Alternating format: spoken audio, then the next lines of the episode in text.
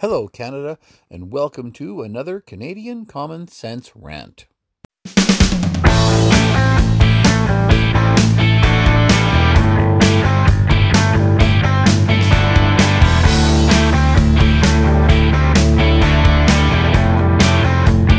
is Canadian Common Sense with Lewis and Tony. Hello, Canada. Tony here again. Today's date still March 12th, 2020. I had said in the previous rant that I had just, just published, so hopefully you've enjoyed that, that I was going to, to discuss the other topics that I had intended to discuss yesterday before my little world changed. And then I did not include them in the previous rant because I ended up going on a little longer than I had thought about the, the Wuhan virus slash coronavirus slash COVID 19.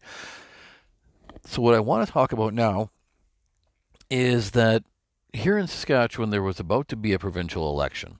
Uh, the election was not supposed to be called until October 26, or, or the election would be October 26 this year.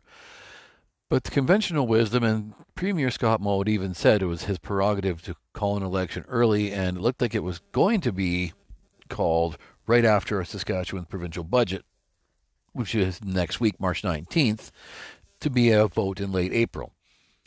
Now, Mr. Had announced today, because of the Wuhan virus, that he was going to postpone the election, and the election will now indeed be October 26th, as it was supposed to be by, well, by our election laws, actually.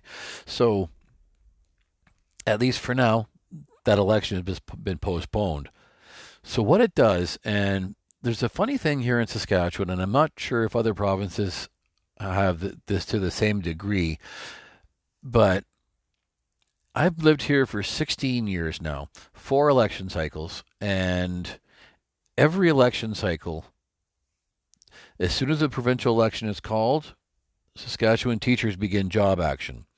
And they begin job action so that they can shame the government into you know contract negotiations and giving them whatever they want so that they won't put a big black eye on a government during an election campaign.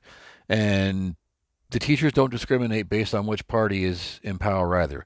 When I moved here in 2003, there was an NDP government in power, and they were out there and marching around job action. That NDP government settled, won the election, and in the 2007 election, the teachers were right at it again, again, trying to embarrass that NDP government.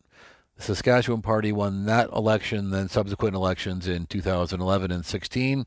Same thing uh, teachers were none too happy to to get out there and get the job action going and make certain that they made themselves heard right in an election campaign.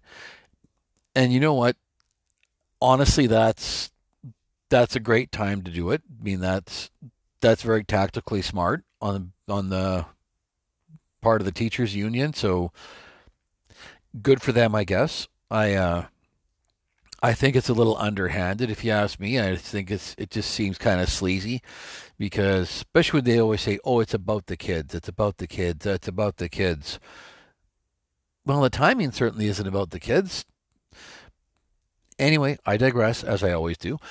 So, teachers had started job action here now, and made me think of the teachers' strike in Ontario, and I wanted to draw a parallel between the two because obviously there's no provincial election in Ontario right now, but Ontario teachers are still angry. And as Lewis and I discussed in our last show, the Ford government now has them right where he wants them or where they want them. It's not just Doug Ford because they agreed to uh, the different classroom conditions, et cetera, that teachers were bargaining for. And now it's all about teacher salaries. And teachers said, oh, it wasn't about us, it was about students. now they're arguing about salaries. And and here in Saskatchewan, the teachers have also said the same thing. They said, "Oh, it's not about our salaries. It's about classroom composition, and it's about class sizes, and and great." But honestly, classroom composition is not something you negotiate in a contract with the government. I think isn't that something that you would be contracting or sorry, uh, negotiating with your school board. I mean, I don't know. I'm I uh, I'm not a teacher and I don't even play one on the radio, but I think that trying to embarrass your government during an election campaign to talk about that sort of thing is, well, probably poor timing.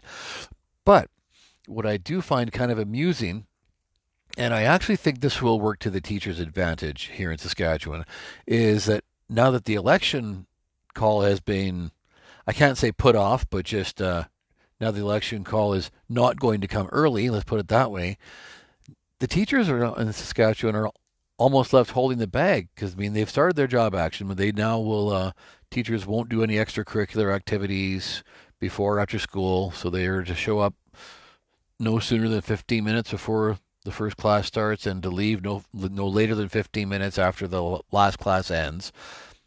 And now because of the the Wuhan virus you know showing its face here in Saskatchewan, the there was a big basketball tournament that was scheduled to be here in Saskatoon, which has now been canceled. So now the teachers don't really have that as a bargaining chip anymore. And now there's no election going on, so they really can't do anything to embarrass the government right now. So really, the only way it works to their advantage now is if they choose to go full on strike, which would only be effective if it was in either June or September. So my my guess is will be September because that's when the next school year will start. So if they just choose not to start the school year, that might be their way to help embarrass the government because an election campaign will be on.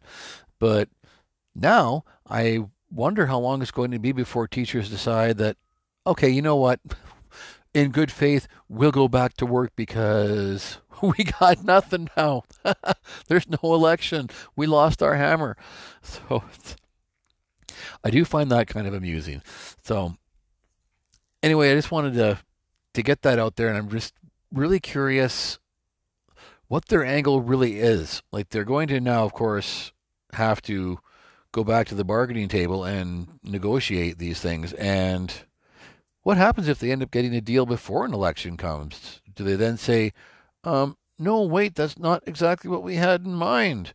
But anyway, I hope that it all actually settles out well because nobody wants to see the kids out of school, even though that might end up happening now anyway as they continue to close off more events where large groups of people are gathered. Like, for example, the Junos. The Junos were, to, were set to be this coming weekend on March 15th here in Saskatoon. And that was one more victim of the, the Wuhan virus. The Junos were canceled. So now we have no more Junos. We have no more National Lacrosse League, no more National Hockey League, no more NBA. We have no MLS soccer for the next 30 days. So what we do have is, I guess, a lot more time to spend at home with our families because there certainly isn't any entertainment we can go and enjoy right now. So I guess if we want to have a little Netflix, make ourselves a little guacamole, and maybe in, enjoy some good old family time, that's that's all we got. So on that note, thanks Canada. I'm gonna go watch some Netflix.